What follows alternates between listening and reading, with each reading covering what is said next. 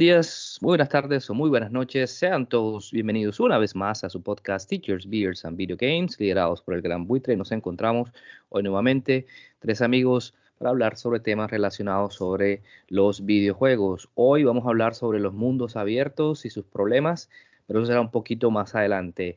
Señor Ronald Sarmiento, ¿cómo estás? ¿Cómo te encuentras? Bien, bien, bien. Eh, feliz como siempre de volver a encontrarme con ustedes a discutir lo que hemos estado jugando, lo que pasa con nuestras vidas y bueno, eh, mirando al episodio de hoy porque siento que, conecta bastante conmigo porque yo usualmente ahí donde me he gastado la mayor cantidad de, horas de juego son en, este tipo de, experiencias de mundo abierto, buscando trofeos, buscando coleccionables. Y ahí, creo que ahí se me ha ido, sin, sin, sin, así haciendo cuentas alegres, se me ha ido alrededor de mil horas ahí. En este Media vida. Sí. Listo. Señor Daniel Lora, desde Barranquilla, Colombia, desde la Carnavalera Barranquilla, ¿cómo estás?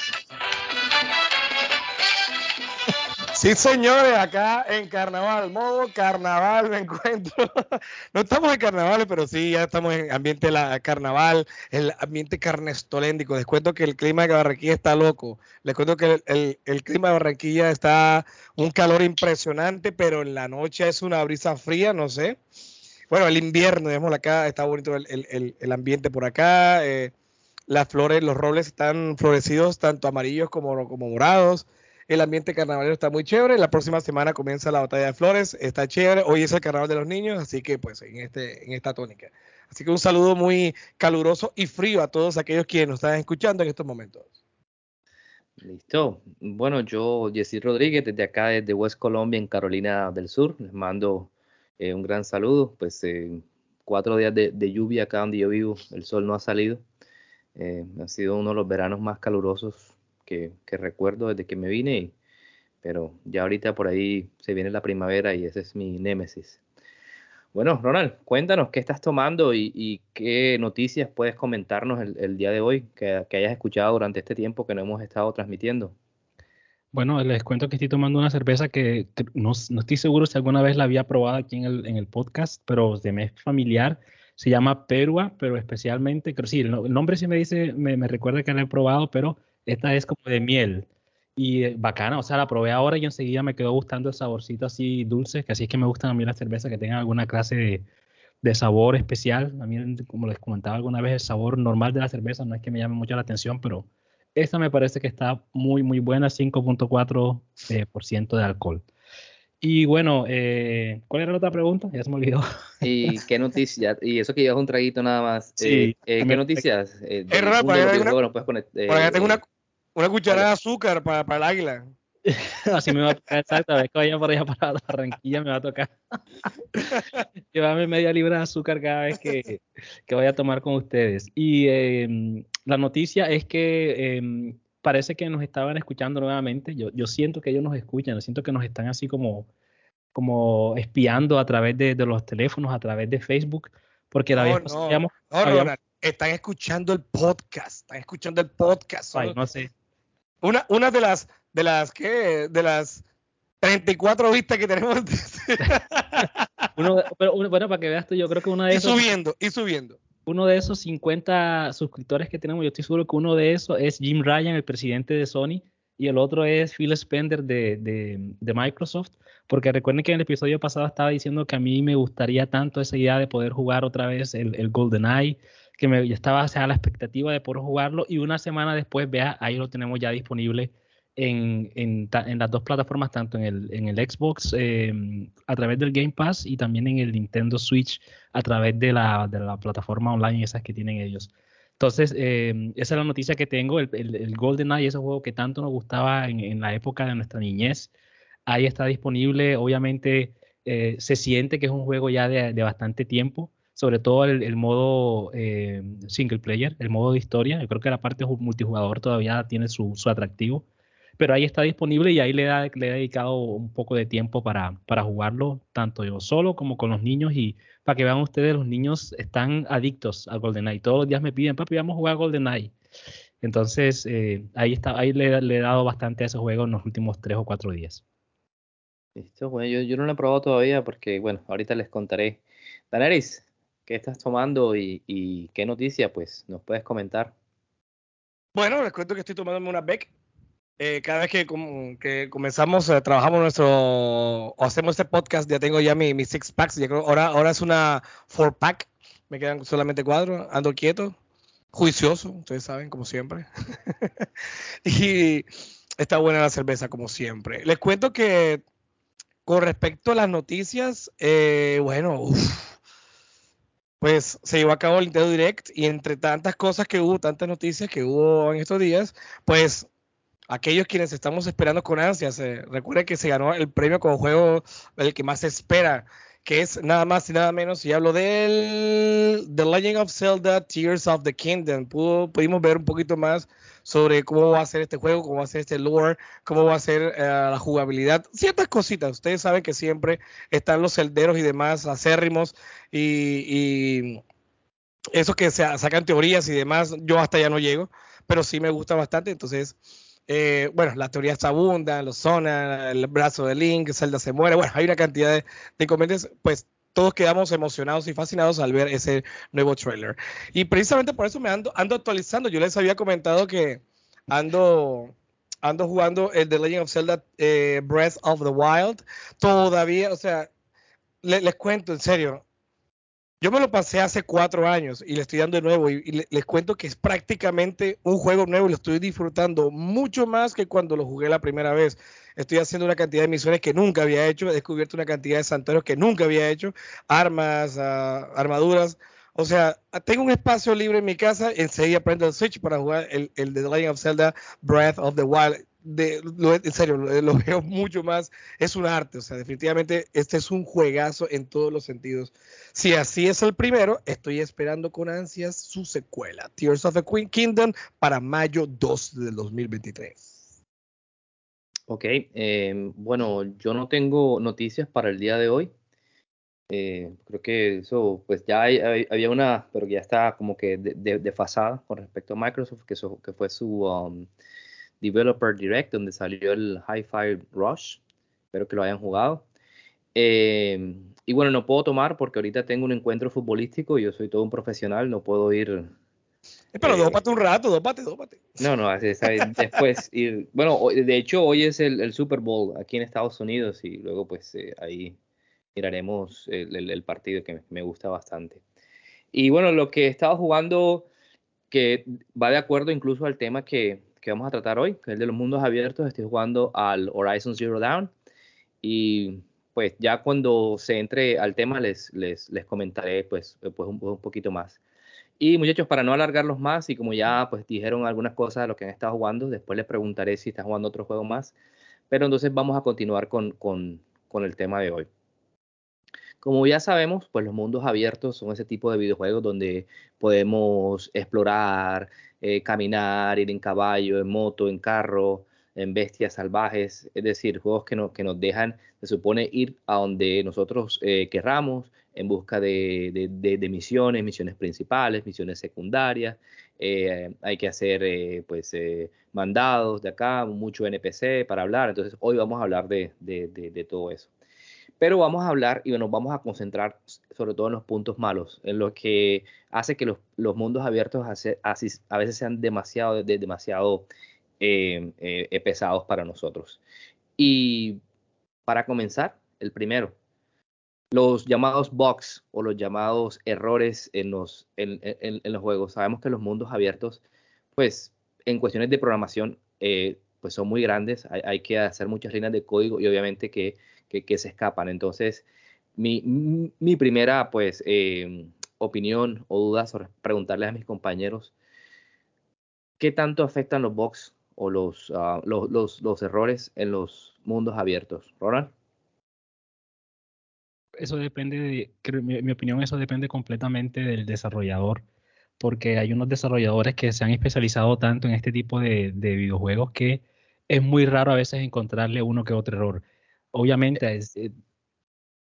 Eh, sí, sí. No, no, no, sí, sí, no, te iba a decir que ejemplo Breath of the Wild, como, como decía Daenerys, que eh, yo lo jugué y, pues hallarle un error es bastante difícil. Pero sí, Bethesda... Mm. Exactamente, entonces hay, uno, hay unos que, se, que se, se enfocan tanto en, en, hacer un mundo pues lo más grande, lo más expansivo posible para que tengas todas las posibilidades de transportarte en el mapa, de, ver diferentes tipos de, de, climas, pero obviamente al hacer eso estás pues eh, poniendo bastante tensión en el sistema como tal y eso hace que aquí haya siempre aparezcan una que otras cosas así fuera de lugar o, o eventos que, que, que hacen que a veces o le pierdas pues el hilo a la historia o peor de todo que hace que te toque reiniciar la consola.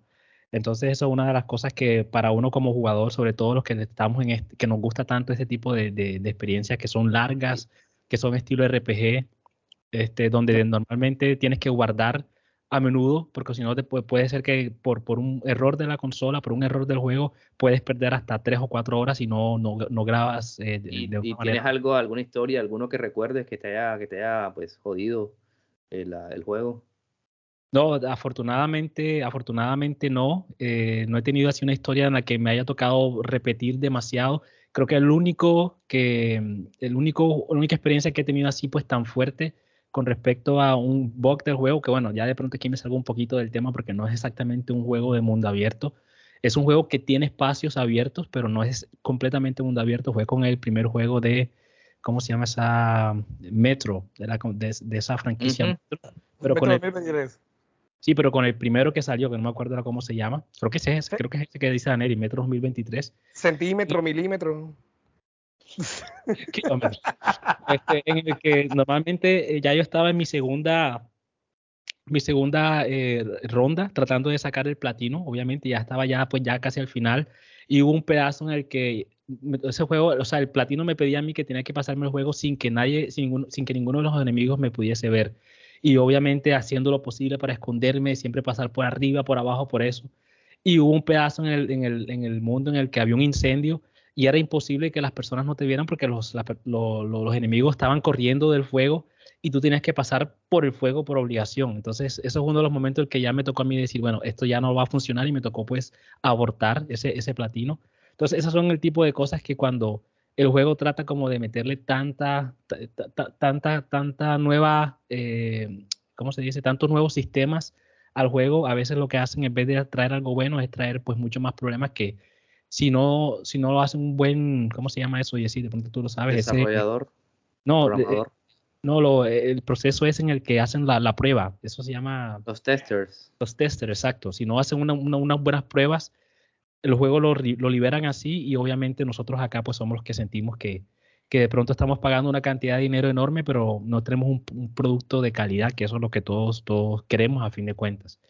Entonces, bueno, eh, afortunadamente, como dices tú, no he tenido una experiencia así tan mala con respecto a, los, a bugs, pero por lo menos ahora que he estado jugando el, juego este de Witcher, sí siento que a veces eh, eh, cuando voy a cambiar por lo menos de ropa, el juego hace el crash, o sea, se, cierra la consola y me toca repetir lo, mismo, menos mal que lo tengo programado para que grabe cada tres minutos. Entonces ahí no pierdo mucho, pero, pero a veces sí siento como que, bueno, porque esto no lo pudieron planchar bien antes de ponerlo a la venta o, dejarlo así disponible para la audiencia. Listo. Eh, sí, yo, yo, concuerdo un poquito contigo en lo que pues, depende del desarrollador y por eso quiero trasladarle a, a, a también, porque Nintendo, lo sabemos, conocemos que o sea, cuando un juego se supone que es de calidad de, Nintendo, a excepción del nuevo Pokémon este que salió, el, el Escarlata y Púrpura, que parece que salió bastante eh, eh, dañado, pero usualmente Nintendo no, no suele sacarnos eh, juegos de mundo abierto, pues con tanto, con tanto box. Entonces, nuestro Nintendólogo, Daneris, ¿qué opinas de los mundos abiertos y los box? Pues yo les cuento, yo les cuento, yo les cuento realmente, o sea, yo, mi opinión personal y aún jugando este juego de Breath of the Wild, para mí los juegos de mundo abierto están sobrevalorados. Lo siento, están sobrevalorados. Lo que pasa es que hubo un auge, hubo un boom en que todos los juegos, últimamente, todo lo que saliera era eh, mundo abierto o lo, que llaman sandbox. Entonces todo era abierto, había que caminar, cabalgar, teletransportarse y siempre así. Lo que decía Ronald es completamente cierto. mientras uno se va desplazando de un lugar a otro, o sea, va pasando el tiempo y vas en caballo, vas en, en un carro, vas en cualquier lado y eso es vacío. O sea, te pasas el tiempo, te puedes pasar, un, te puedes pasar un juego, de mundo abierto en aproximadamente unas 100 horas aproximadamente. Y de esas 100 horas, les aseguro que como unas 5 solamente trasladándose de un lugar a otro, posiblemente. Pero bueno, eso por un lado diciendo de que para mí pienso que están sobrevalorados. Ahora, y tampoco es por, eh, ¿cómo llamar? Eh, eh,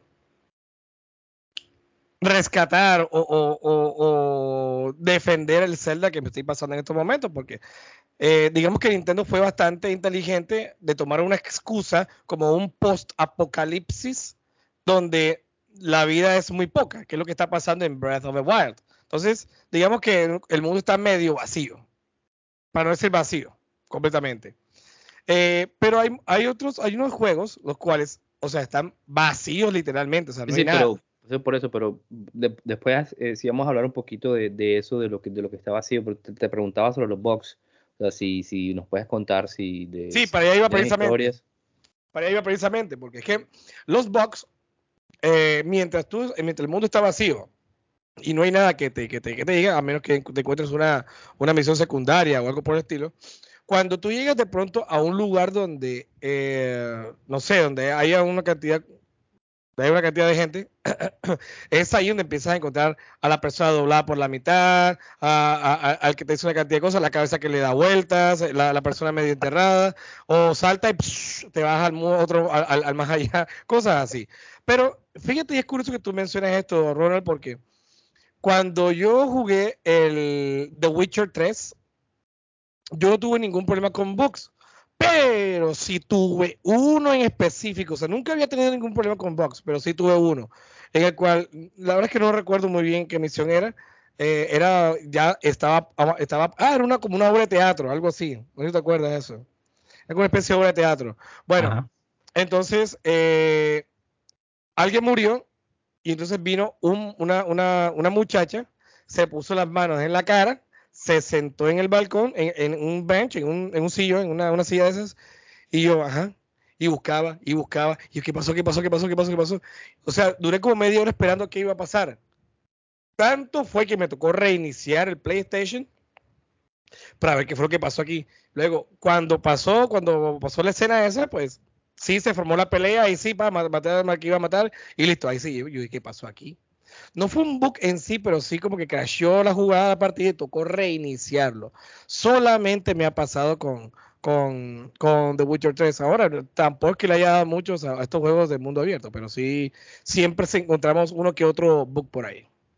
No, pero lo, interesante, Daniel, es que ahora que mencionamos nuevamente este juego, que lo tengo ahora presente en mi mente porque lo estoy jugando todavía, y es que, exacto, nosotros consideramos a CD Projekt Red como uno de los, de los, exacto, de los mejores exacto, la creme de la creme de, los, de los desarrolladores de videojuegos, pero mira que justamente en el último, el último juego que ellos que liberaron, que fue este, el, Cyberpunk, también tuvo bastantes problemas de eso, de, de, de, bugs, de cosas que no, no, no, funcionaban de la mejor manera. Entonces, incluso los mejores desarrolladores, nuevamente, a veces con la mejor intención, tratan como de meter tantos sistemas, tantas nuevas cosas para sorprender a los jugadores, pero obviamente todo este estrés que le, que le causan al sistema, obviamente termina pues trayéndonos este tipo de, de, problemas, de, inconsistencias, que algunas veces pueden ser graciosas, porque enseguida me recuerdo por lo menos ese Assassin's Creed, creo que era el 4, el que era así como en Francia, que, el personaje... El Unity.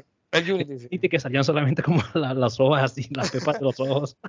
E, e, esa vaina parecía como un episodio, un, una escena de Hellraiser. Una vaina así, exacto, me recuerdo ese y cómo es que se llama, o por lo menos en este de, Witcher nuevamente, que obviamente lo voy a mencionar bastante en el episodio de hoy, el, el, momento en el que el caballo se quedaba a veces montado así en los techos, el, Roach, que tú ibas caminando así, como un here Roach, y estaba Roach montado en el techo con las piernas así como hacia arriba así.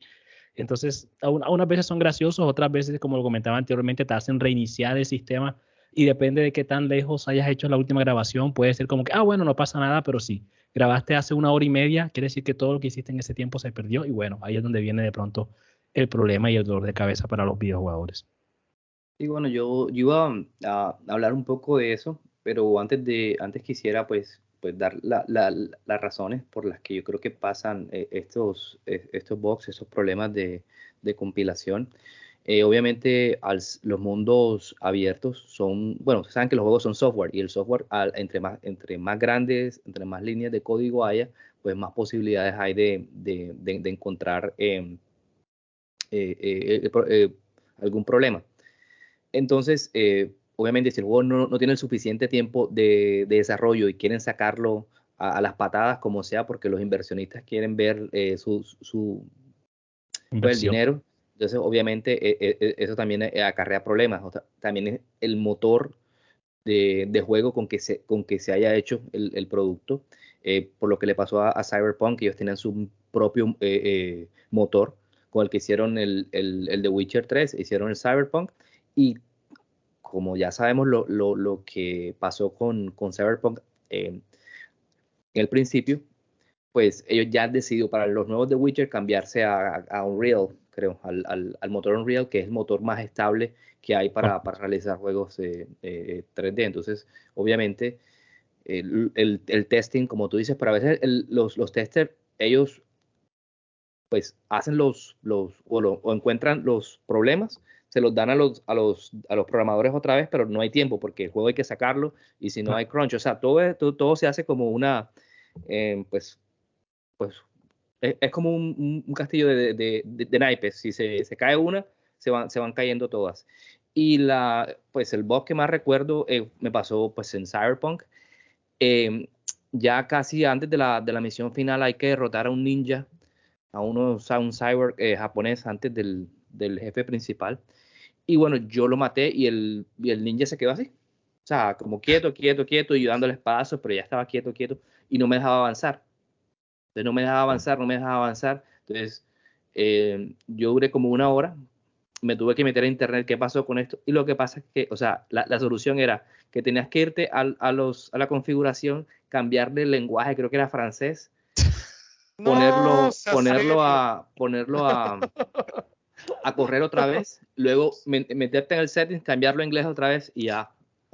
así, y así jugaba. Entonces, el Cyberpunk obviamente salió tan, tan, tan jodido que no solamente fue eso, así como dice Daniel, gente partida por la mitad, gente caminando por las nubes, o sea, carros estrellándose. Pero bueno, y el juego está como que, como que mucho mejor. Sin embargo, para mí, para mí, para mí, Cyberpunk, a pesar de eso, es uno de los mejores juegos que, que haya jugado.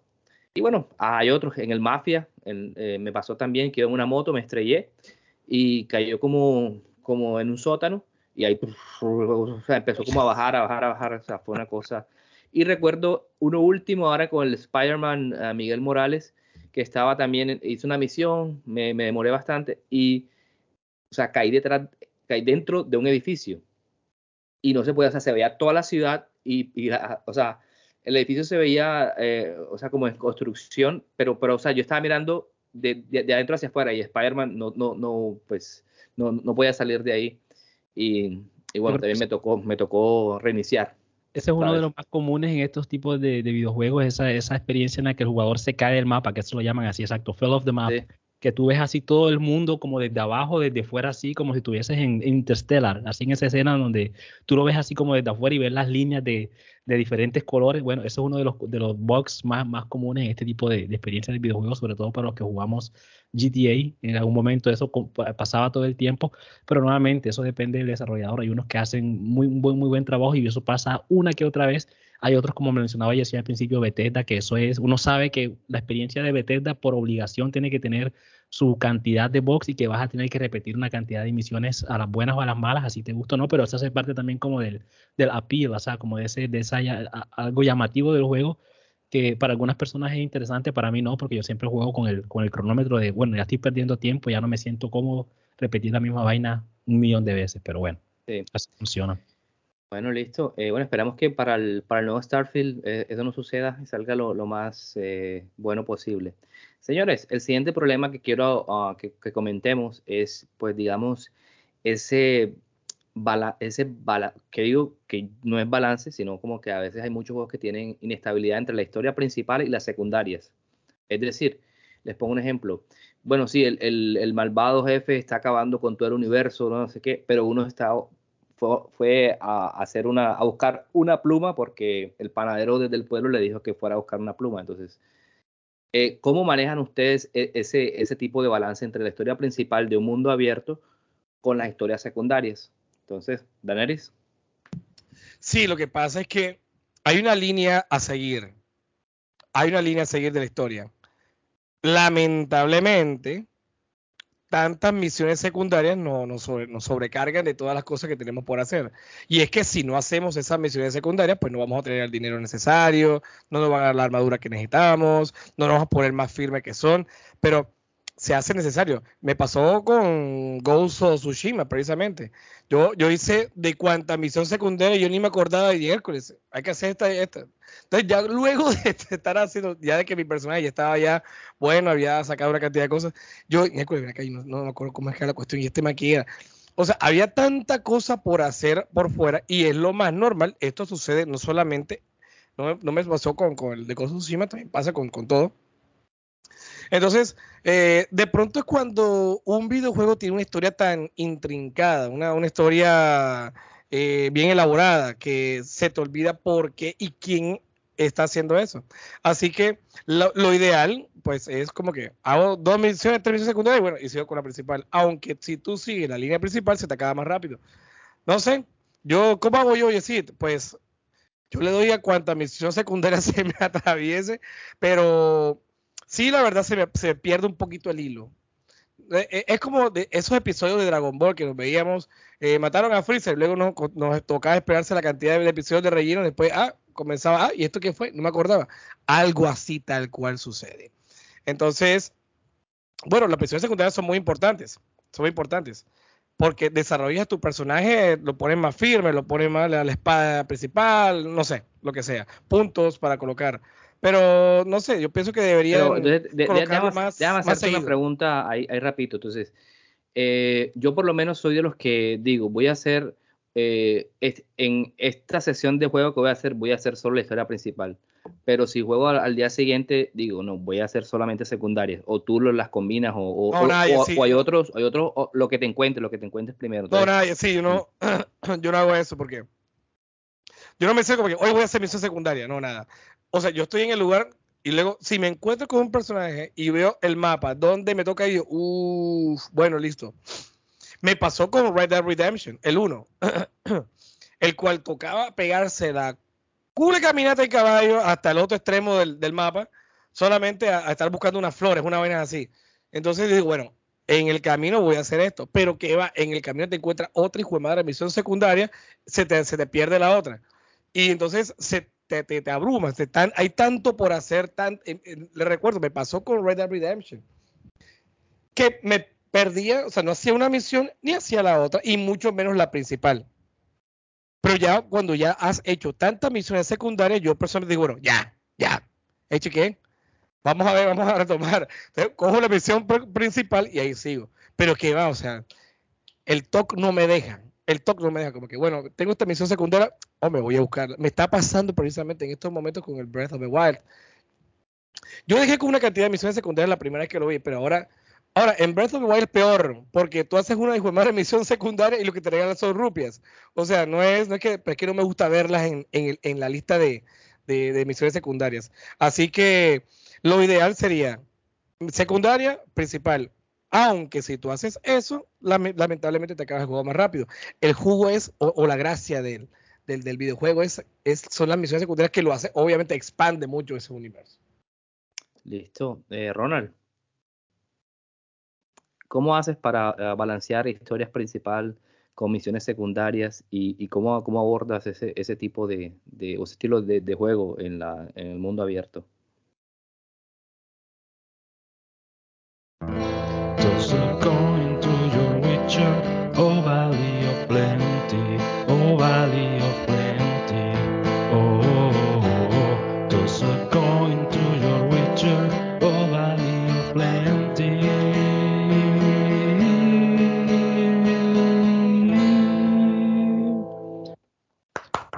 Días, muy buenas tardes y muy buenas noches. Sean todos bienvenidos a este primer episodio de su podcast dentro del podcast que se llama Toss a Coin to Your Witcher. donde les voy a comentar qué es lo que he estado haciendo yo en las últimas semanas cada vez que me, me siento a jugar The Witcher, porque realmente yo podría hacer un podcast completico de una hora de todas las cosas que yo puedo hacer en este, en este videojuego que me encanta, que lo amo, que ahora que lo estoy jugando por segunda vez, siento que, que es una obra maestra, así como lo decía Neris con, con Breath of the Wild. Entonces, eh, para responder esta pregunta, creo que no hay mejor manera sino que hacer pues la comparación de, de, las misiones que yo he hecho. Obviamente el juego tiene una misión clara que es tratar de encontrar con, encontrarte con Siri, pero obviamente este juego es tan variado y tan, tan extenso que en el camino tú te encuentras diferentes cosas que hacer y a veces tú dices, bueno, Siri, espérate, la suave, quédate allá, exacto, ponte a mirar, no sé, a jugar con las muñecas, con lo que quieras, que yo por acá me voy haciendo otras cosas. Entonces, por lo menos yo en esta semana hice una cantidad de misiones, hay unas que son unas misiones muy corticas de, de, de un minuto, que te da la misión,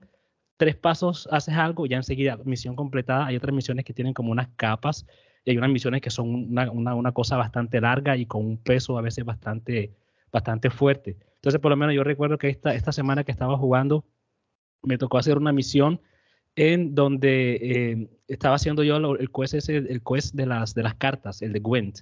Entonces, obviamente, tú estás peleando con todo, bueno, no peleando, jugando con todos estos jugadores de, de de, de este juego de cartas que te permite que cada vez que les ganes, eh, ellos te regalan una carta bastante poderosa y entonces la, el final de la misión te tocaba pelear contra Hadi. Y yo estaba pensando, ¿verdad? ¿Quién será? ¿Será un, un, enano, un elfo, una vaina así? Llego al pueblo donde me tenía que ir y pregunto, no, ¿dónde está Hadi? No, mira, ahí está Hadi en la esquina. Yo llego a la esquina y entonces voy buscando a Hadi y solamente, o sea, no veo a nadie, veo solamente un peladito. Yo le pregunto al peladito con la idea que él me va a decir quién es Hadi y de pronto el peladito me dice que, ajá, ¿qué es la vaina? ¿Qué? Vamos a jugar, ven, vente enseguida a jugar. Y bacán, o sea, es, es, ese tipo de cosas me parece como tan interesantes del juego que te crea como unas expectativas, o sea, te, te hace meterte como un, en, en, en, un viaje y después te sorprende al final y me fue bastante, bastante difícil ganarle al, al niñito, pero le, le, quité la carta. Otra misión que también supongo que muchos de ustedes la conocen en este juego es la misión esa de la, de, del sartén, que son las primeras misiones que, el mismo Yara lo dice, que primera vez que me toca a mí rescatar un sartén de una casa. Y esa es toda la misión. Hay una señora que te dice, por favor, ayúdame, que en mi casa eh, no puede entrar porque se quedó el sartén. Y la, la, misión tuya simplemente es eso, ir a la casa, rescatar el sartén, dárselo a la señora. La señora te da unas moneditas y esa es toda la misión. Y obviamente hay misiones como, la, como las que decía que tienen como un peso un poco más grande, que es una de las misiones más reconocidas y creo que las que todo el mundo eh, aplaude dentro de los videojuegos de mundos abiertos, que es la misión que se llama en inglés Towerful of Mice, que es esa misión, supongo que ustedes la recuerdan, en la que hay una torre que eh, normalmente hay como un espíritu que está pues encantando esa torre. Y entonces cuando Geralt entra se encuentra como en un espíritu y cuando le pregunta, bueno, ¿cómo, qué te pasó? Entonces la muchacha cuenta la historia de que eh, su papá para protegerla le dio como, bueno, aquí ya estoy haciendo spoilers, obviamente, para protegerla le dio como una, una, una, poción para que se durmiera. La muchacha se quedó dormida, los que la vinieron a matar, pues vieron, bueno, ya está muerta, vámonos de aquí. Pero mientras la, muchacha estaba dormida, en, en, esa torre había unas ratas y las ratas pues obviamente aprovecharon que ella estaba en esa situación para comérsela. Y ella pues estaba despierta, despierta, pero no se podía mover por, por los efectos de la poción. Entonces esa es una de las cosas que yo cuando estaba jugando, ahora que la estaba recordando, yo decía, Dios mío, o sea, ¿a quién se le ocurre este tipo de ideas? Y, y, y no, no, me parece como tan loco que este tipo de cosas incluso puedan, puedan pasar. Entonces, eso es lo que a mí me llama tanto la atención de este juego en específico de The Witcher, pero eso es una de las cosas en las que este tipo de videojuegos eh, de mundo abierto se, se, se, brillan bastante porque crean este tipo de situaciones que normalmente te hacen pensar, te hacen reflexionar de que, bueno, estás jugando una, un, videojuego, tienes un control en la mano, pero, pero que están hablando de experiencias bastante, eh, de experiencias humanas y que son bastante reconocibles o que a veces te hacen pensar, bueno, no me gustaría estar en esa, en esa, en esa situación. Así que bueno, espero que les haya gustado el primer episodio de, del primer, el, primer episodio del podcast dentro del podcast eh, Toss a Coin to Your Witcher o como lo decimos en, en español, Tira de la Liga al Brujo. Así que lo, lo veremos en el, nos veremos en el próximo episodio, de pronto en el, en el siguiente, eh, la siguiente semana. Bueno, gracias so, por... So, Toss a coin to your Witcher, oh valley of plenty, oh valley of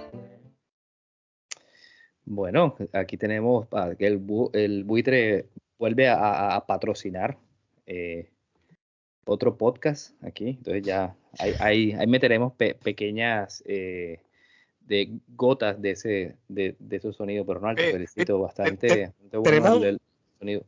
Tenemos un, un meta podcast. Sí. Hasta ya llegamos.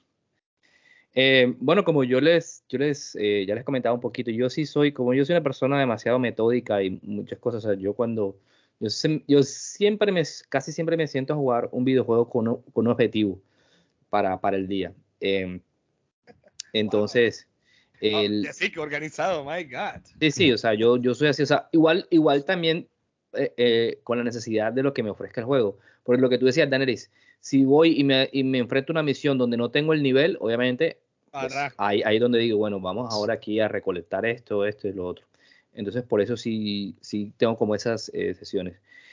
Pero también tiene que ver con el juego. Si el juego me gusta, como me gustó el Tsushima, el, Red Dead Redemption 2, el Breath of the Wild, pues ya sí trato de, de- de hacer todo, de, de explorar. A mí, me toca, a mí me encanta abrir el mapa primero, o sea, meterme por todos lados hasta que el mapa no esté completamente abierto, no lo hago. Pero hay otras veces que el juego no me llama mucho la atención, como me está pasando ahora con el, con el um, Horizon Zero Dawn, en donde simplemente estoy haciendo la misión principal. Solamente de las horas que llevo he hecho tres eh, eh, eh, misiones secundarias, que no ha sido la, la gran cosa también. El, el típico ojo de brujo ese que hay que buscar las pistas y no sé qué, con el, el ojo mágico, que es una mecánica también que ya siento que está bastante eh, eh, manida y, y- y molida.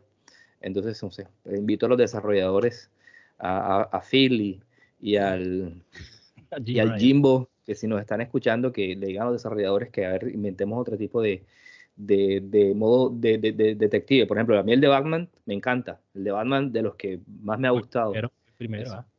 Sí. Te em, faltó mencionar a Doug Bowser también, que es de, de Nintendo. No, pero es que eso lo estaba pensando precisamente de que ellos no, o sea, ni- no hay ninguna, ningún, ningún juego de Nintendo en el que yo haya visto o en el que yo haya necesitado esa mecánica de, de detective. No sé, a menos que me corrijan ustedes que sí existe, pero yo no creo que Nintendo necesita de ninguna de ese tipo de, de mecánicas hasta donde, hasta donde recuerdo. De juegos propios de Nintendo, ¿ah? no, no que son esos de tercera, exacto, de, de compañía. Yo creo que sí, Ronald. Creo, creo que está el, eh, precisamente el Clay, Layton. Al- Algo Layton, Dr. Layton, algo más o menos. Creo que ha- hay algo de eso, algo de de esos elementos. Vea usted, no. Bueno. Listo, señores. Entonces, eh, para mí, eh, digamos que para mí depende más de la calidad de las misiones secundarias que de la cantidad.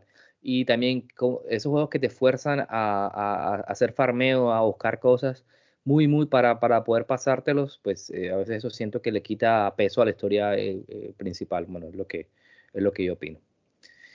Bueno, y si no hay más nada que decir respecto a esto, pues quiero pues, que vayamos al siguiente punto, que se trata de la moralidad y los NPCs. Entonces, le- le- les, les pongo un ejemplo.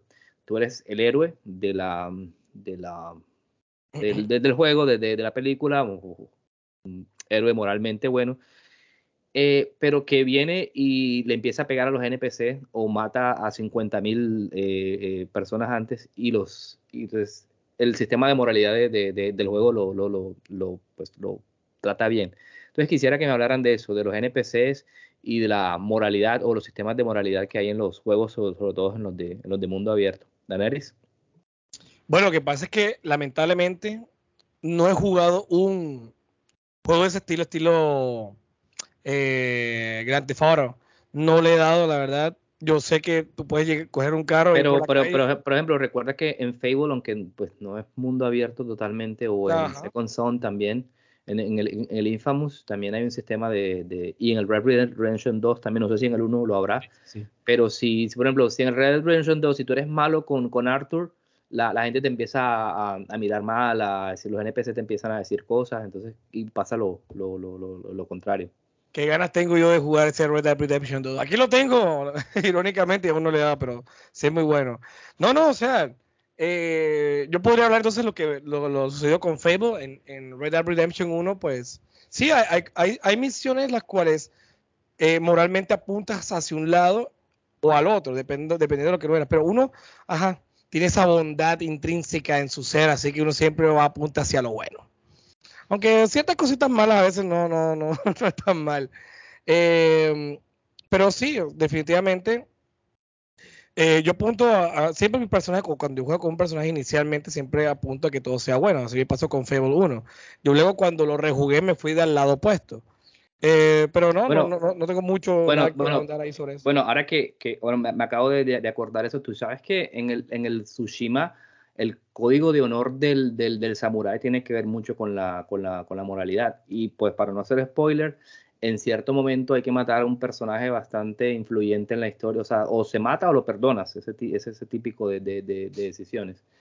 Entonces, pues, no sé, lo, lo, quieres tomar como, como referencia al... Bueno, sí, buena, buena referencia, claro que sí. Lo que, eh, es que eso, de, exacto, hay momentos en los cuales ciertos personajes, y no solamente ha pasado también con, con ese juego, Yesid, sino que también, o sea, dependiendo de cómo va la historia, y no porque uno es bueno, sino porque realmente uno dice, bueno, esto realmente, este personaje hizo tal cosa y realmente necesita ser castigado. Pero o lo mato o lo dejo vivir y demás, siendo yo el, más bondadoso del mundo y demás, pero que va, hay momentos en los cuales dicen, hombre, este man definitivamente tiene que morir, ¡paf! Uno lo va a, lo va a, uno es zapateando, lo va a acabándolo de una. Pero es que eso es lo chévere de estos juegos, juegos abiertos, y digamos que estos juegos también para adultos, a verlo de esta manera, porque te dan ese código moral de que si tú apuntas hacia la bondad o si apuntas hacia a, lo que es, pero eso depende de lo que, como tú veas la historia. Pero tú veas la historia porque, ah, porque es que yo soy bueno, tengo que hacer todas las cosas buenas. No necesariamente, porque el hecho de que tú hagas una cosa buena, también eso va a repercutir moralmente en la sociedad del personaje el cual vaya a, a hacer algo, no sé. Así que desde un momento, de un momento, aunque tú seas bueno, es mejor arrancar las cosas de raíz. Y, y, pues dos preguntitas así bastante rápidas. ¿Les, les, pegas a los NPCs, los matas? O, ¿Y cuáles son los, los, los, los, peores NPC que te has encontrado? no, no, yo, yo, yo, ahí me da igual. O sea, solamente llego, hablo con ellos, me da información ahí me da igual a ellos. No, no los toco, no les hago nada. Y de los peores, no sé, de pronto misiones ah. todas absurdas y extrañas. De esa misión, por ejemplo, del, del, de una, una, misión secundaria que en Red Dead Redemption 1 que le fuera a buscar flores y cuando regresé vamos a ver que la esposa estaba toda muerta y putrefacta. O sea, una vaina toda extraña y loca. Que, ajá, no, no, no esperaba menos de Rockstar. Listo. Ronald, ¿qué piensas de la moralidad y los NPCs? Bueno, eh, vuelve el perro arrepentido eh, vuelve la, la, ¿cómo se dice? La mula a la hierba, o no me acuerdo cuál es el bicho. al trigo. a la hierba. Weed. no, entonces, ¿cómo es que se llama? Yo siento que yo usualmente cuando, yo usualmente soy una persona, lo que llamamos en lo que jugamos Dungeons and Dragons, soy una persona lawful good. Entonces yo trato de jugar todos mis personajes de esa manera. Mis personajes usualmente son buenos, hacen el bien en lo mejor que puedan hacer y trato de que mis personajes cuando los juego así en ese tipo de RPG también reflejen ese tipo de, de, actos. Pero obviamente eh, de vez en cuando yo siento como que, bueno, vamos a explorar a ver qué pasa si esta vez mato a este, a este personaje.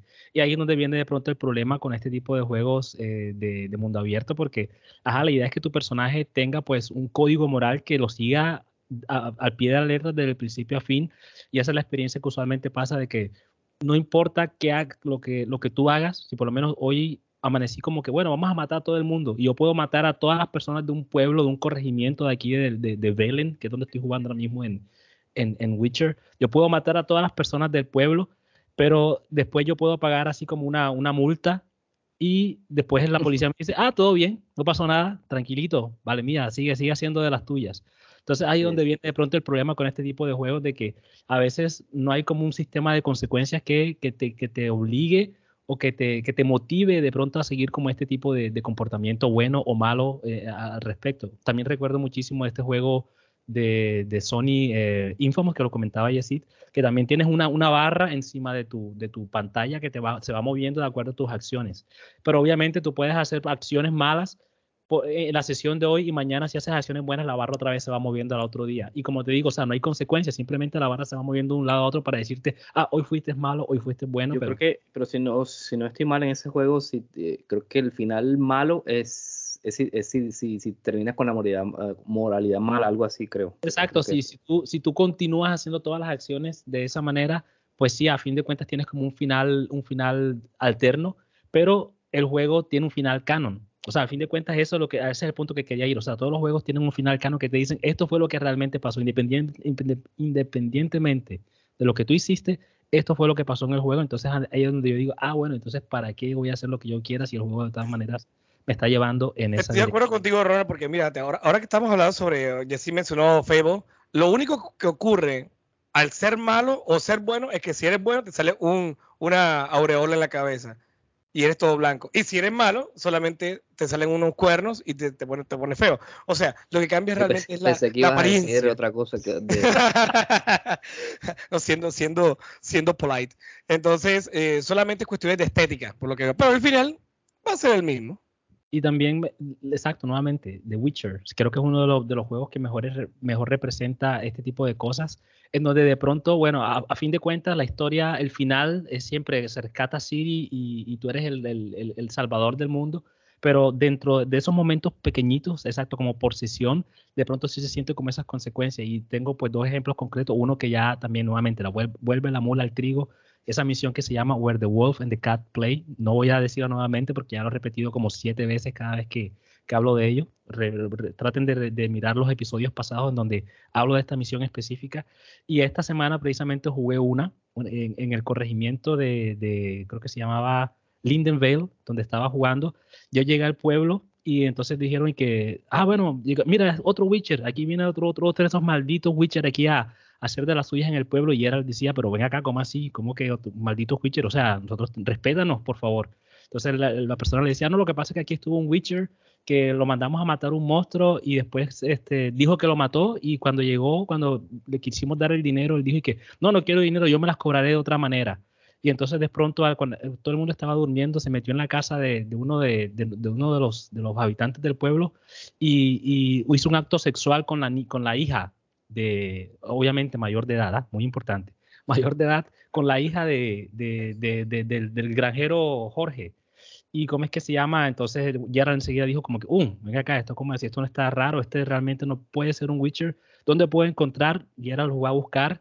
El mancito estaba tratando de pelear con el monstruo que realmente estaba eh, ahí en, la, en el cementerio. Obviamente Gerald lo, lo, ayudó y llegaron la gente del pueblo a decirles, ah, bueno, venga acá, dos Witcher, ¿quién es el real, quién es el de verdad, quién es el, el falso. Entonces Geralt le dijo que bueno, este, habían dos opciones, obviamente el juego te da dos opciones, puedes, exacto, decir, no, este es el falso, hay que matarlo, o había la otra opción que fue la que yo escogí, entonces Geralt decía, bueno, este realmente es un Witcher de verdad, pero este, él dijo que el pago que él requiere para, porque lo, hicimos juntos, entonces eh, rompió el código de los, de los brujos, de los Witcher, y cuando tú necesitas la ayuda de otro Witcher, normalmente tienes que darle un año de tu vida eh, eh, a, las personas que te dieron la misión. Entonces, eh, dentro del juego, ese Witcher normalmente tiene que quedarse un año ayudando a las personas del pueblo como granjero. Y lo gracioso es que yo me fui de ese pueblo a hacer otras misiones. Por alguna razón me tocó volver al pueblo y cuando volví, eso me pareció pues fantástico. Yo decía, no, va, qué vaina tan bacana pasé por el pueblo y ahí estaba el Witcher con un, con un hacha y con una pala en la mano. Estaba clavado, clavado trabajando en esa vaina. o sea, esa vaina hermosa, o sea, que el juego te dice, bueno, esta es lo que pasó y no, no simplemente dijo, bueno, ya olvídate de eso, ya pasó, eso fue la opción que cogiste y ya, chao. Sino que cuando volviste al pueblo, ahí viste a mancito con su ropa de Witcher, pero trabajando en el campo. O sea, como te digo, no tiene como que mucho, mucha consecuencia dentro de la historia final de lo que pasa con Siri y con Jennifer y con lo demás, pero dentro de esos momentos sí a, veces sí se siente bastante eh, interesante que el juego te dice, bueno, tu, tu, tu, decisión sí tuvo una consecuencia y aquí la puedes ver concretamente. Listo. O sea, que, que The, Witcher tiene como sus detallitos. Yo me leí eh, la historia de cómo lo, lo, lo hicieron y, y, pues los, los de CD Projekt eh, Rec decían que cuando, o sea, ellos empezaban a escribir, los escritores escriban las, las, las, misiones secundarias y eso pasaba por varios filtros y muchas veces les decían, no, esta no tiene importancia, o sea, esta no, esto no, no, no, lleva nada. Entonces, por eso es que las misiones de, de, The Witcher, las secundarias, pues son, son tan buenas por eso, porque creo que pasaron por un proceso de, calidad bastante grande. Sí, sí, sí. Y bueno, y, y preguntarte, con los NPC, ¿los matas, les pegas o, o los dos. Eh, a propósito que Ron está hablando de The Witcher, que es un, mundo, mundo, un juego de mundo abierto, tenemos un episodio completamente de The Witcher se lo dejamos acá abajo en la descripción por si de pronto alguien está interesado en ahondar un poquito más sobre qué pensamos tres profesores sobre The Witcher. Prosigue, Ronald, disculpa la interrupción. No, hay que, hay que hacerle publicidad a este juego porque yo creo que cualquier persona, como dice Daniel, ya tenemos un episodio al respecto, pero esta es una de las obras maestras de, del mundo de los videojuegos y de, la, yo pienso que de la cultura popular en general. Así que si usted nuevamente tiene un PlayStation 4, un Xbox 1, e incluso un Nintendo Switch, dése la oportunidad de jugarlo porque, porque va a descubrir una cantidad de, cosas que, que, te van a dejar sorprendidos, que a veces tú vas a decir, bueno, sí, esto ya lo sabía, ya, ya, ya me lo esperaba, pero por otros momentos vas a decir como que, wow. Entonces, sí, The Witcher, pues de lo mejor. Ah, creo que en algún momento tenemos que hacer como un, un ¿cómo se dice? Una pelea, exacto, de lo mejor de lo mejor, porque escucho a Daenerys tanto hablar de, de Zelda Breath of the Wild, yo no lo he jugado. Pero deja, deja, deja, deja que, de, que, te lo pase, vamos a puño, joda. Yo no creo que le gane a The Witcher, no creo realmente. ¿Cuál es el paqueteo? Bueno, aquí vamos a evitar las, las guerras de, de, de, de consolas, por favor. Eh, bueno, señores, vamos a seguir pasando al siguiente tema, también que vamos a hacerlos en combo. Coleccionables y misiones de recadero. Eh, pues ya mi opinión la digo enseguida, las primeras me parecen un bodrio total. Eh, buscar coleccionables para mí es lo más aburrido de, de lo que hay, sobre todo si no, pues, si no es NASA. Si me encontré uno bien, pero, pero igual de lo que menos disfruté cuando me hice el platino en, en, en Tsushima fue eso, tener que ir a buscar piezas, eh, porque uno de los, de los logros es, tienes que buscar como unas tablitas donde, donde hay un mensaje y tienes que hacer un, eh, eh, inclinarte ante ellas. Son como 18 o 20 veces, tienes que buscarlas y, y, y hacer eso solamente. Entonces, eh, pues, no, no, y las misiones de, de recadero también me parecen muy pesadas si no tienen una, una subhistoria, algo sin, o sea, sub, sub, sub, subyacente, perdón, pues ya recordamos las famosas plumas del Assassin's Creed 2, eh, 200 y pico de plumas, entonces, eh, Ronald, ¿qué nos puedes decir de coleccionables y misiones de recaderos? ¿Te gustan, no te gustan? Pues no es que, pues que me gusten no es la respuesta adecuada, pero, pero nuevamente como ese instinto, no sé, esa vaina cavernícola que tengo yo de que tengo que sacarle platino a los juegos de de que no me siento satisfecho hasta que no vea ese, ese trofeo de color plateado ahí, así en mi, en mi lista de, de, trofeos. Entonces, para mí ya se ha vuelto como común. Ya yo no lo siento como, bueno, ya me toca sacar el platino, así como estoy haciendo ahora con The Witcher nuevamente.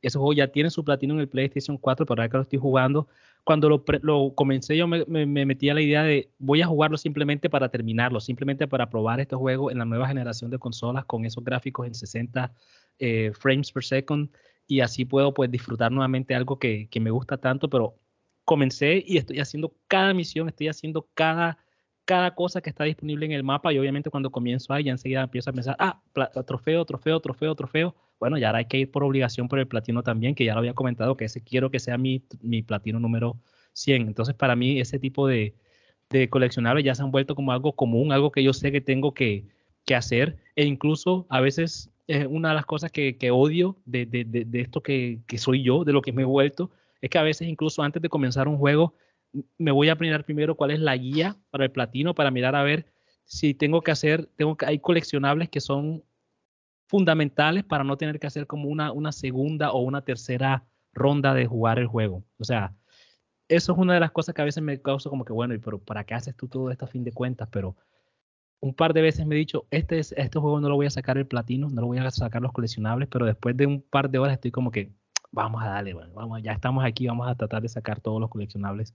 Y esa, esa, esa, esa historia de horror que cuenta, que cuenta decir con los, las plumas de Assassin's Creed son de las que más recuerdo, porque eso no tiene ningún sentido, por lo menos en, en, otros juegos los, los, coleccionables tienen como historias, te van contando como cosas escondidas del juego o te dan dando más contexto sobre la historia como tal pero en Assassin's Creed simplemente se trataba de, no, camina por todas las calles de Venecia y busca las plumas que están así montadas. ¿Y qué haces con las plumas? Nada, simplemente las coges y ya, eso es todo. O sea, ¿cuál es el cuales esas plumas no son fáciles a veces de coger porque se van, ¿Sí? se van, ay, son molestas. Había una que estaba en, en la torre de la catedral oh. principal de Venecia y ¿cómo es que se llama? Había que saltar como tres veces antes de caer en el lugar. Entonces, complicado de esa manera, pero bueno, a veces los que, como te digo, los que somos completionistas, pues nos toca pasar por eso y a veces tiramos el control, a veces gritamos, pero, pero a fin de cuentas perseveramos y conseguimos pues los coleccionables que, son necesarios. Listo, bueno, yo te, te envidio no te envidio. Daneris, coleccionables. te lo agradezco. de recadero. No, no, no, no, definitivamente no. Definitivamente yo no, no, eso no es lo mío, definitivamente. o sea, no está mal que de pronto te encuentres uno que otro coleccionable. Uno dice, bueno, voy a hacerlo. Pero es que ya cuando son 100, cuando son se pasa ese número, citando a Breath of the Wild, el juego que, de mundo abierto que me estoy pasando en estos momentos, les cuento que son 999 Coloch alrededor del mundo yo creo que llevo como 90 y pico. O sea, son necesarios porque con, con las semillas Coloc, pues te van, a, te van a abrir una casilla más para guardar las, las armas. Y las armas se rompen, así que, tienes que necesitas por obligación tener una casilla ahí, está bien. Pero no es lo primordial. Que yo voy caminando y una piedra algo sospechoso y la levanto y un Coloc, excelente, pero yo no me voy a poner. Ahora, tengo el DLC. El DLC que tengo una máscara Coloc y puedo sentir que el control me vibra, que hay un, un Coloc cerca. Yo, no, señor, de eso así. Definitivamente no voy a buscar 999, pero fíjate que esto, obviamente nosotros, hay, ciertos videojugadores quienes, como así como Ronald, quieren que sacarlo todo y les aseguro, yo a mí me da igual sacar esas semillas Coloc, pero hay ciertos jugadores que lo sacan completamente. Lo que hace, lo que hacen con estos coleccionables es que lo que hacen simplemente es eh, alargar, alargar, alargar esa, esa, ese tiempo de, jugabilidad. Como que, bueno, ya yo me pasé el juego, ya pasé la misión secundaria, pero bueno, me falta esto, el cual esto es larguísimo. Bueno, yo, yo pagué 70 euros, 60 dólares, voy a darle duro, pagué que 500 mil pesos acá colombiano. Entonces, ah, si me gustó el juego, le sigo sacando todo el coleccionable que exista. Entonces, eh, lo hacen es por eso, para, alargar más el tiempo de jugabilidad. Y en lo que respecta a las misiones de, recadero, pues, o sea, eh, a, mí, a mí me da igual. A mí me da igual. Si yo, si yo estoy, yo la, yo la hago, bueno, si yo estoy cerca, pues eh, y tengo la posibilidad de, que voy por el área y voy a, eh, aquí voy a encontrar cierta raíz que me sirve para llevarla a tal lado, pues digamos que la hago en el camino. Esa sí la, la voy haciendo, pero sí, si me sirve para algo y me entregan alguna armadura o, mi, personaje sube de nivel, pues la realizo. Digamos que soy más propenso a realizar, a realizar las misiones de recadero que las de coleccionables. Definitivamente coleccionables, chao. Listo. Sí, bueno, entonces, pero, eh, pero parece que es algo como, como que innato a los, a los mundos abiertos. o sea, que son cosas que deben tener, cosas a veces sin sentido, cosas para alargar, pero que bueno, que están ahí para la, la gente que quiere eh, eh, completar todo eso. Yo por mi parte, como digo, vuelvo e insisto, si no tengo tiempo, si el juego no me, no, no, no me atrapa, pues intento pues alejarme también de, de, de un poquito de, de eso. Bueno, señores, y la otra cuestión que quería pues que habláramos es eh, también en combo, que es la movilidad dentro de los mundos abiertos y eh, los espacios vacíos que ya Danaris lo, lo mencionaba eh, al principio. Pues obviamente depende del mapa del videojuego que estemos jugando, se hace o pesado o se hace simple. Por ejemplo, dos de las formas que me gustan a mí para desplazarme dentro del mundo abierto las tienen Red Redemption y The Witcher, los caballos y también obviamente en el Ghost of, Tsushima que también se, que, que, se, puede, que se pueden eh, eh, usar. Porque yo debo admitir que cuando, por ejemplo, si me toca manejar, yo soy una hueva, sobre todo en, en, el Cyberpunk, en el, um, en el GTA 5, o sea, de verdad que yo, yo me paro estrellando con todo, pues obviamente en la vida real, gracias a Dios, no es así, pero, pero, pero me cuesta mucho, por eso entonces en el Cyberpunk siempre tener a motos, me tenía modos porque se me hacen como más ágiles, pues estilo de, de, los caballos. Entonces por eso las, las, prefiero.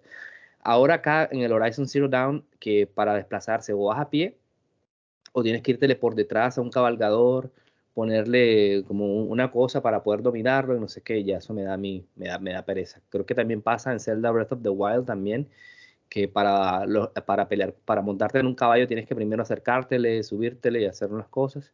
Y obviamente lo mejor que tiene Breath of the Wild es la, la parabela. O sea, ir, ir eh, pues, eh, pues, aunque también se puede tirar el, escudo, Danny, ¿verdad? Uno tiene el escudo y va como haciendo como, como, como patineta, bajando por, las, por, las, pendientes. Y obviamente que dependiendo del mapa también, pues los espacios eh, vacíos, ahora que me acuerdo mucho que hay una polémica con el Forspoken, que dicen que pues está súper vacío, es un mundo que no tiene alma. Eh, entonces, creo que también el mapa debe ser un personaje de los, de los videojuegos. Y si el mapa con sus NPCs y sus espacios vacíos no, no le da como esa vivacidad, pues por eso es que Red Redemption uno ve que los osos, o, los osos, perdón, los conejos, el, el, tren que va pasando, o sea, está, está lleno de, de, vitalidad por donde, por donde uno lo ve. Por eso, pues, uno creo que es una de las claves de, de su éxito. Entonces, les traslado esa, e, esas dos opciones a ustedes, Daneris no, yo pienso que, que, o sea, yo pienso que es difícil que un mapa esté completamente lleno. O sea, es difícil. Es difícil porque imagínense cuántos personajes tienen que estar yendo, pero esas pequeñas cositas, esas pequeñas cositas, yo creo que los desarrolladores han aprendido de, de todas esas, eh, ¿cómo llamarlo? Esos feedbacks que la gente le da. Porque yo no fue un juego abierto, no fue un, un, juego de mundo abierto, pero estoy mencionando a Twilight Princess, para GameCube, estamos hablando de, imagínense, hace que, creo que más de 15 años atrás, eh, eso sí era vacío, o sea, vacío, pero vacío, tú salías a Hyrule o Irule y eso no había nada, no ni una mariposita, no había ni un hormiga, bueno, cierto, uno que otro insecto por ahí, pero no había nada. Entonces, esa retroalimentación que han, que, que los, los, que los estudiantes, iba a decir, los videojugadores han, han, suministrado, pues eh, obviamente ha, mejorado ciertas cosas. Yo acabo de mencionar al principio de, este podcast de que Nintendo tomó el, post-apocalipsis eh, para colocar, no, colocar tanta vida activa en Breath of the Wild. Pero a pesar de todo, pues tú vas a encontrar eh, eh, los, animales que te van a ayudar, los enemigos y demás. Cuando yo estuve jugando el Red Dead Redemption 1, pues los desarrolladores también tuvieron en cuenta que estamos hablando de un desierto, el cual no es tan habitable, pero te encuentras el malhechor por aquí, encuentras, o sea, digamos que están repartidos completamente, porque estando colocando una cantidad de gente de NPCs eh, por ahí por doquier, yo creo que va a estar difícil. No sé, nunca, nunca jugué el Watch Dogs, no sé si el Watch Dogs, ya que era en una ciudad, pues había una cantidad de gente por todos lados. Entonces ahí sí no, no pues, podría decir. Eh, sobre todo en las persecuciones, porque siempre te toca manejar, o sea, cada vez que haces algo malo, así como el GTA, tienes que salir eh, en un carro eh, o a perseguir a alguien, la policía te llega rapidito, hay mucho tráfico en la, en la, en, la calle, por ejemplo, una de las formas para evitar que, que te sigan persiguiendo es que hay unos puentes como levadizos, entonces uno puede hackearlos mientras va manejando los, los, puedes hackear y saltar por ellos y ya la policía no, sea, entonces sí hay como que muy, eh, o sea, pero sobre todo en esa parte, sobre todo en esa parte de, bueno, y la gente también, que uno va a la gente, uno le, con el celular le, le, va le va robando plata, pero, pero sí, digamos que sí, o sea, no, no está... Pero sí, hay gente, y fíjate, yo, nunca escuché nada de que Watch Dogs tuvo una cantidad de bugs, nada de eso. Yo comencé el Cyberpunk y me gustó. No lo seguí porque no lo entendí, no, todavía no, no manejo la mecánica bien eh, y yo, yo, podría darme cuenta que un mundo completamente abierto, activo y la cantidad de bugs que debe tener, precisamente por eso, porque como hay gente, gente, gente.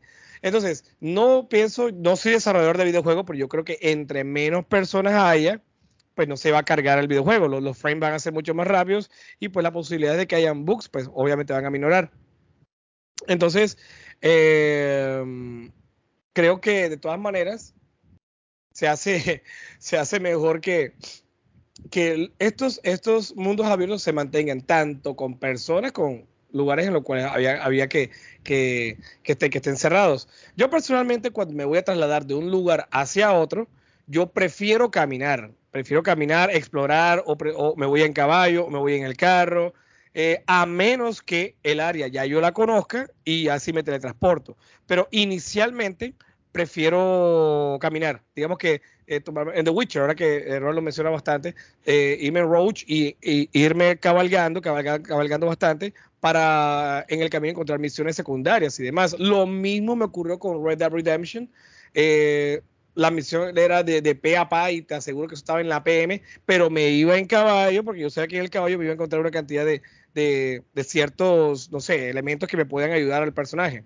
Ya para lo último, ya finalizando, como yo digo, bueno, ya le da mucho tiempo, ahí sí me teletransportaba o me iba de un lugar a otro, cogía el tren y fuera.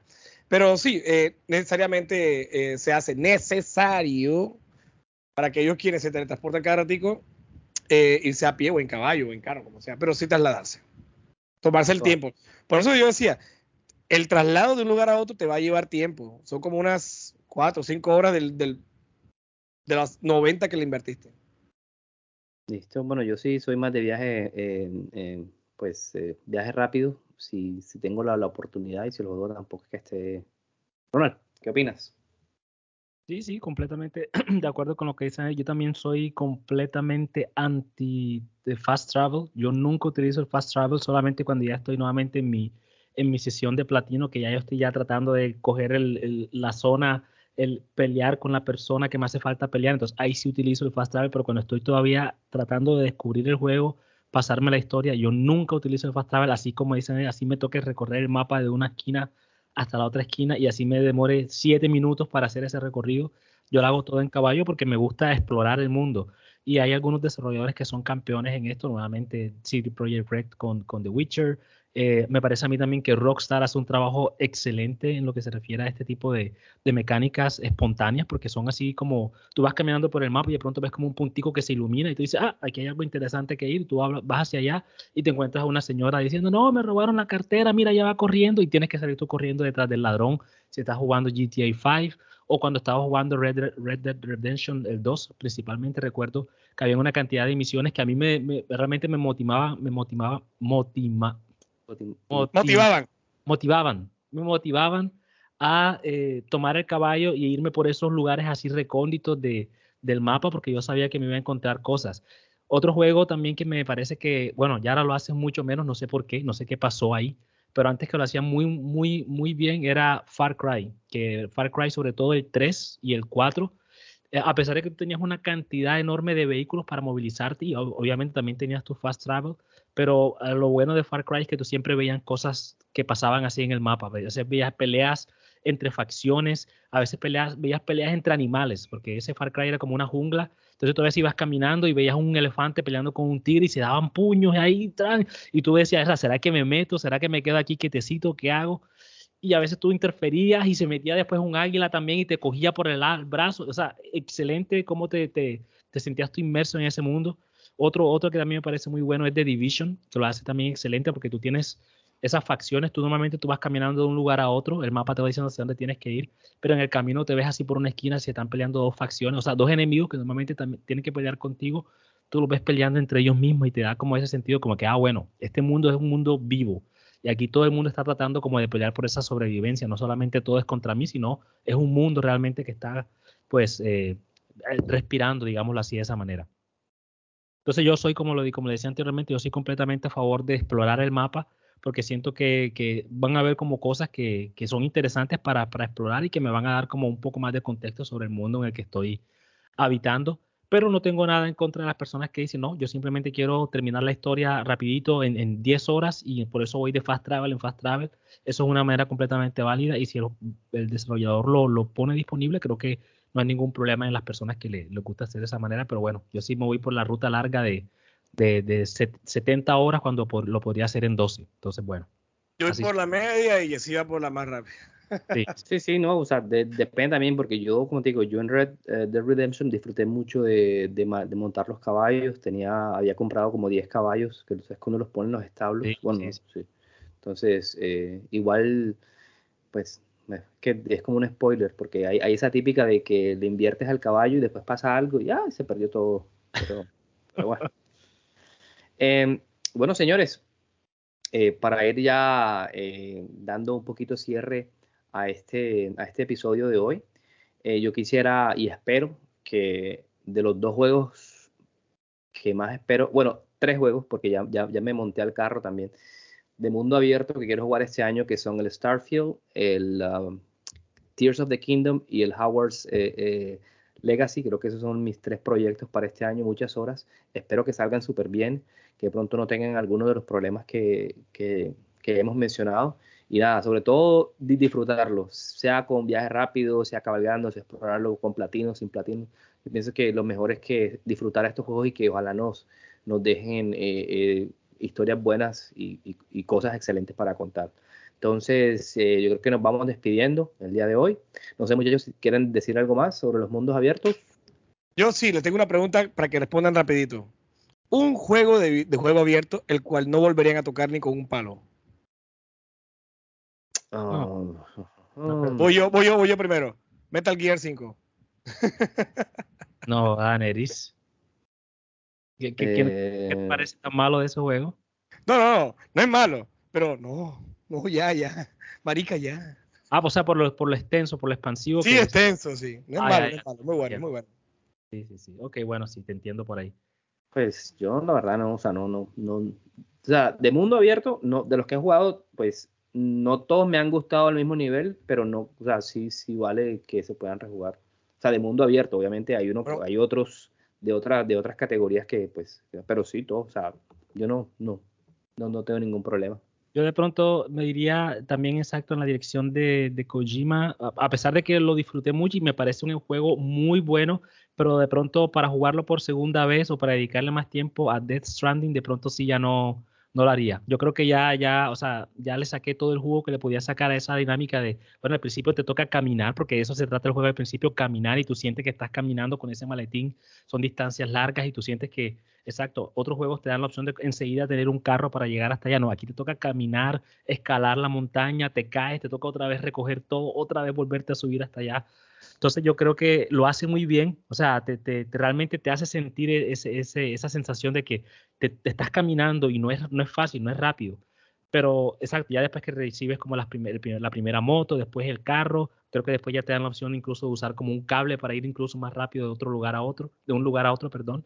Entonces, me parece excelente, pero para intentarlo nuevamente, no nunca lo, volvería a hacer, creo. O sea, lo digo ahora mismo, de pronto mañana cambio de No, señor, no, señor.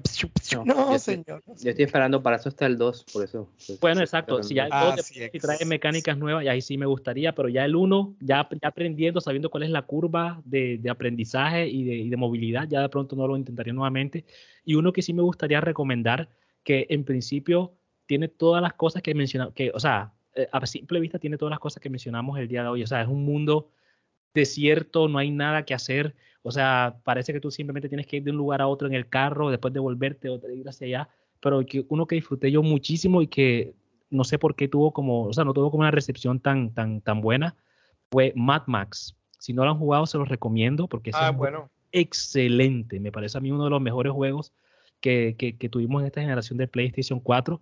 Lástima que salió al mismo tiempo que salió Metal Gear Solid 5, que lo comentó Daenerys porque obviamente toda la atención se fue hacia, hacia, hacia Kojima y hacia Snake, y este quedó así como de ladito, nadie le prestó mucha atención, pero yo lo jugué y excelente este juego porque realmente te da esa sensación de que estás en un, lugar posapocalíptico, es un lugar desierto, pero hay suficientes cosas que hacer en este mapa para mantenerte eh, pues eh, eh, motivado a seguirlo jugando. Entonces, nuevamente, uno que no tocaría Death Stranding y uno que recomiendo sería Mad Max. Y The Witcher, obviamente. Bueno, listo. Eh, bueno, agradecerle eh, nuevamente a todos aquellos que nos escuchan. Eh, si llegaron hasta este punto, pues un abrazo, que se cuiden mucho y pues por acá seguiremos. sabemos que no lo hacemos constantemente, pero siempre que nos reunimos lo, hacemos solamente por, amor al arte y por, querer compartir nuestras ideas con ustedes. ya saben que estamos en varias plataformas, nos pueden escuchar en, en Amazon Music, Spotify, Google Podcast y pues por YouTube, pues donde ponemos las imágenes a, nuestro audio. Y bueno, yo Jesse Rodríguez, desde acá desde West Colombia, en Carolina del Sur, me despido, que la pasen bien y nos vemos hasta el siguiente episodio. Ronald. Tienen la liga al, brujo. okay. Un saludo a todos aquellos que nos han escuchado, han llegado hasta este punto en su podcast Teachers, Beers and Video Games. Un saludo a mis estudiantes que me están escuchando y también están escuchando a Yesidia Ronald compartiendo y hablando sobre. Que se suscriban, ponles más suscríbanse, Y colóquenle la pantalla, active la campanita, o si no, hay quiz la próxima semana, ya saben. Nos vemos la próxima, la próxima emisión de su podcast Teachers of Beers and Video Games. So, bye bye. valley of plenty, oh valley of